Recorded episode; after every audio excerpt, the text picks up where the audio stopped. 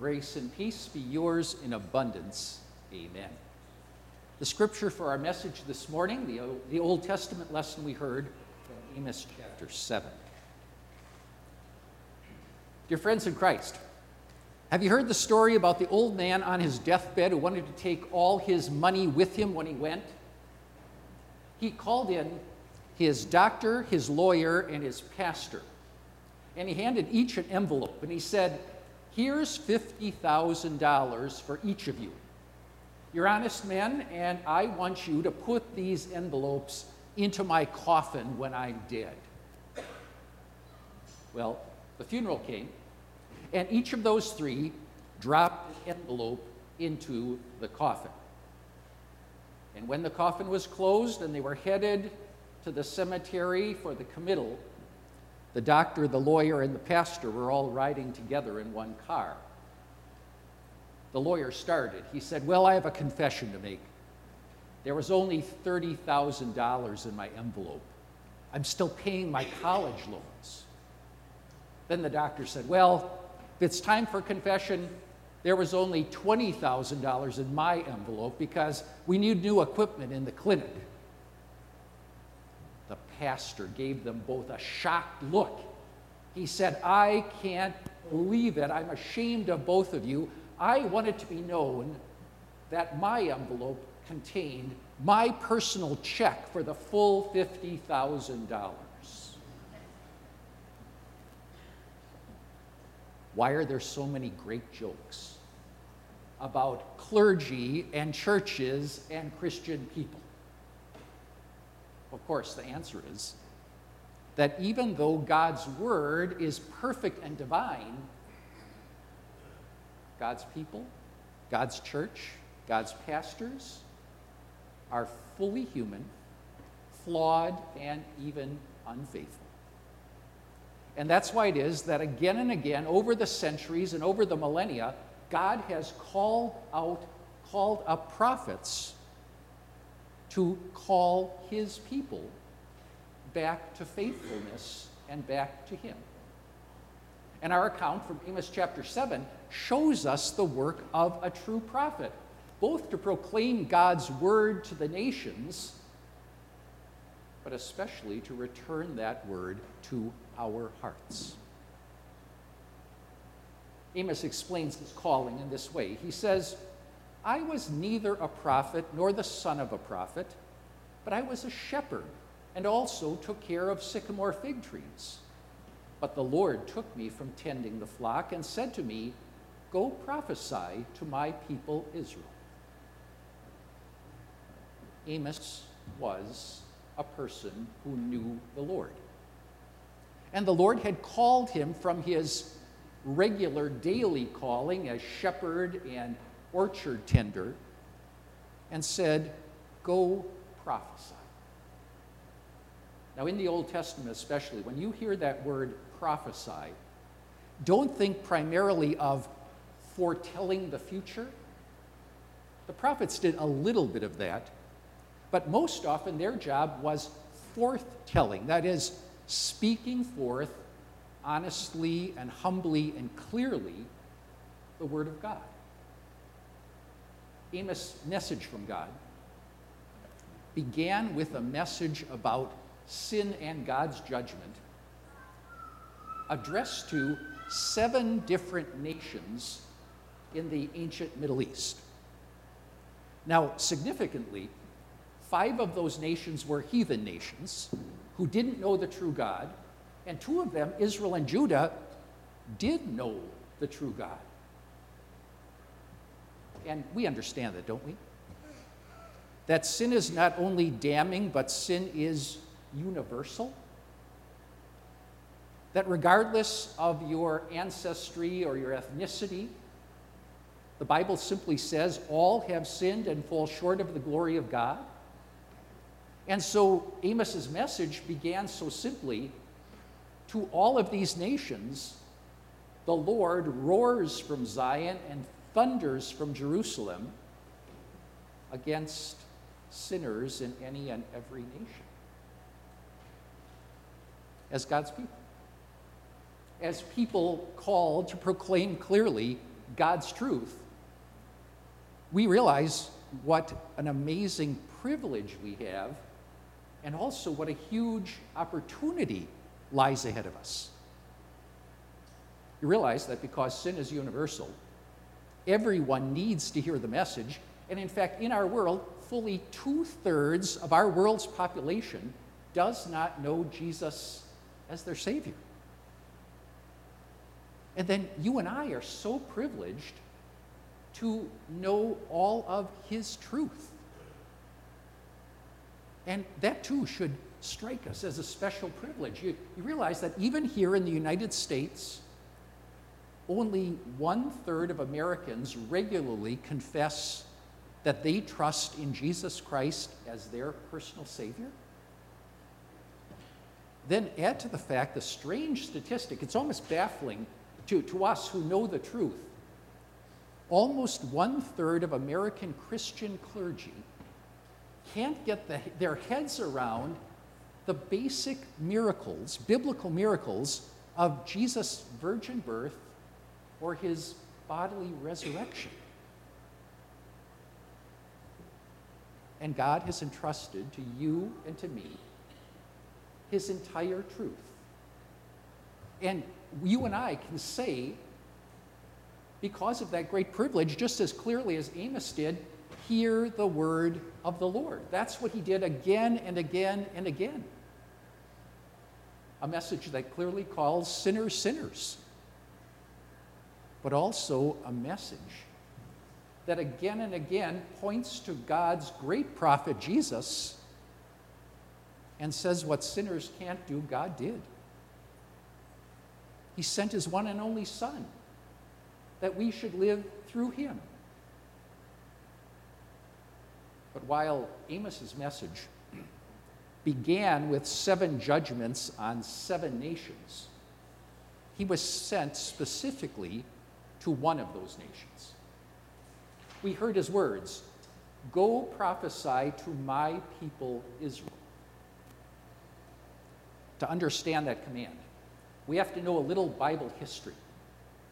After the time of the great King Solomon, because of stubbornness, because of sinful pride, because of disobedience to God, God's people waged a civil war and they partitioned themselves into two different nations Judah in the south and Israel in the north. And Amos's call, Amos had lived in Judah, but his call was to go to his brothers and sisters in the northern kingdom of Israel and call them back to faithfulness in the true and saving God. And in his message, the Lord gave both an invitation and a warning. He said, Seek me and live. Seek the Lord and live, or he will sweep through the tribes of Joseph like a fire. It will devour them, and Bethel will have no one to quench it. But as we hear in our text, that beautiful invitation was so easily rejected. We're introduced in our text to a man who's called Amaziah the priest of Bethel. Now, again, to understand this, we need a little history. When the two, the two nations separated, Israel and Judah, the king of the northern kingdom, Jeroboam, he worried that his people might lose their allegiance to the north and to him if they regularly traveled to the south to Jerusalem to God's temple to worship. So he built two temples of his own one at Bethel and one at Dan, and he equipped both with a golden calf.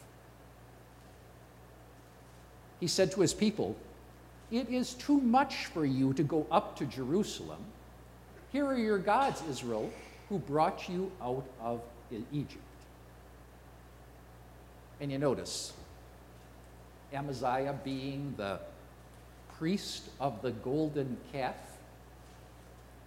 he didn't even bother to argue with the message from God that Amos brought.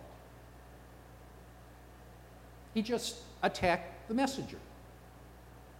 He said, Amos is raising a conspiracy against King Jeroboam in the very heart of Israel. The land cannot bear all his words, for this is what Amos is saying Jeroboam will die by the sword, and Israel will surely go into exile away from their native land. His message is full of inflammatory language attacking the messenger. And then he directly confronted Amos. He said, Get out, you seer. Go back to the land of Judah, earn your bread there, and do your prophesying there. Amaziah is implying that Amos is just a seer. He's seeing visions of his own. And then, it's so ironic, he accuses Amos of doing this for money. The priest of the golden calf is accusing Amos of doing this for money. Then he says, Don't prophesy anymore at Bethel because this is the king's sanctuary and the temple of the kingdom. The irony continues. Bethel literally means house of God, and Amaziah can only see it as the king's temple, the temple of the kingdom. And God's word is not welcome there. Amos answers, I was neither a prophet nor the son of a prophet, but I was a shepherd, and I also took care of sycamore trees. But the Lord God took me from tending the flock and said to me, Go prophesy to my people Israel. To answer the charge that he was doing this for financial gain, Amos says, Hey, I already have a job. I know how to earn my own bread. I'm not doing this for that. Then he says, I'm not a professional prophet. I wasn't even trained at one of the schools of the prophets. It's just the Lord's calling and the Lord's command. Amos had only one motivation that people should hear God's clear and saving word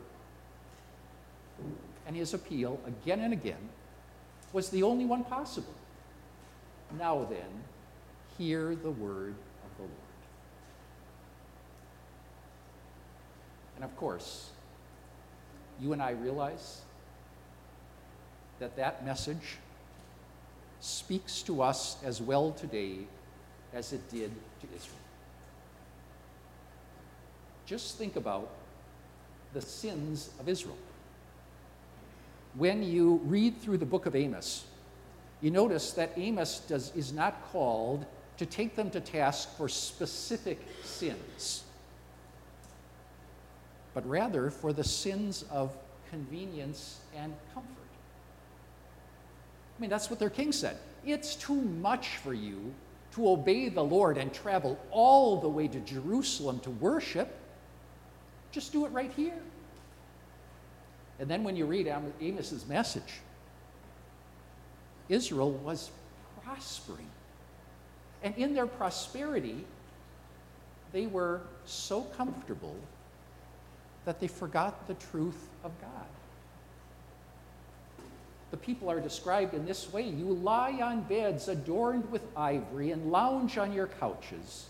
You dine on choice lambs and fattened calves. You strum away on your harps like David and improvise on musical instruments. You drink wine by the bowlful and use the finest lotions, but you do not grieve over the ruin of Joseph. Have you ever found yourself crying out with your own lips or in your own mind that following the Lord is just too difficult? It's uncomfortable. It's not convenient. Just think for a minute about the Ten Commandments. You shall have no other gods before me. We should fear, love, and trust in God above all things. If you're anything like me, in the back of my head, my sinful nature wants to say, Well, Lord, I can't live without my friends or my family or my health or my retirement fund. You shall not misuse the name of the Lord your God. But that's just the way everybody talks, Lord. It just comes right out of my mouth. How can I avoid it? Honor your father and your mother. But my mother's such a nag. Or now they've gotten old and smelly. You shall not murder. I never murdered anyone. But what about murdering someone's happiness? With your criticism, with your judgmental attitude. You shall not commit adultery. But Lord, my marriage is so unhappy. Lord, what, what about flirting with that woman at work whose husband is such a jerk? You shall not steal? Oh, unless it's my taxes or my offerings. You shall not give false testimony against your neighbor. Oh, but my neighbor is so much fun to talk about. And it's all true. And those celebrities. All their flaws are all over the news every night. You shall not covet your neighbor's house or spouse or anything that's your neighbor's. But God, you haven't given me very much. And without money or my health, oh, what do I have except God? Sins of convenience, huh? Making God into too much of a bother? It happens so easily. And that's why it is that God has to call up prophets. Like your pastor, like your teachers, like myself, like every one of you who's been given God's word and that very wonderful privilege and responsibility to speak it. And I, I really do think there's a reason God chose a, a country person, a shepherd, and a fellow who tended an orchard of fig tree, an orchard of fig trees, to be his prophet. Because in a big city, it's often very, very easy to think, well, there's so many people, somebody else will do it, or I can hire someone to do it. I spent almost 30 years of my ministry in rural areas, and I really got to respect the attitude of farmers who figured out how to make it happen. Even if they didn't know how, they learned how to do it. And, of course, we can ask ourselves, why don't we do the same? Why don't we have the same kind of an attitude toward something that's so incredibly important as hearing the word of the Lord and speaking it? I mean, we know that Jesus is our one and only source of forgiveness, life, and salvation. And He's the one and only source of those amazing blessings, not just for us, but for everyone around us and everyone in our world. We know that faith comes from hearing the message, and the message is heard through the word of Christ. So why not just make time for it? if you don't understand it? Why not just find a good Bible class or a good Bible commentary? Why not just ask? That's why you have pastors and teachers and lay leaders like Amos. My family was not pastors.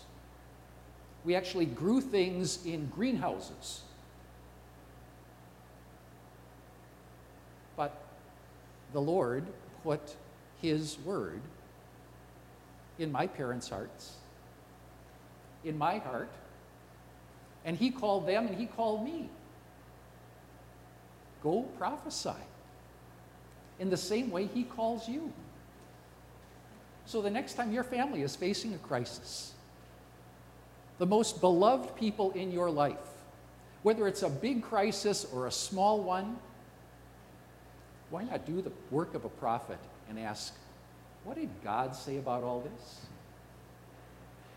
Next time your Christian family here at Emmanuel is facing a crisis or a problem, and you're trying to figure out is it dollars? Is it planning? Is it some administrative thing?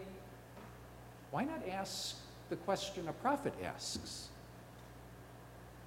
Is this a spiritual problem? Is it a problem right here in my own heart or in the hearts of God's people? And then, especially, when your family or your neighbors or your coworker or you yourself are feeling beat down and guilty and burdened, why not just do the work of a prophet like Amos and issue the Lord's sweet, sweet invitation? This is what the Lord says Seek me and live. Seek the Lord and live. That's the work of a true prophet. Both proclaiming his word to others and hearing that word for yourself. Amen.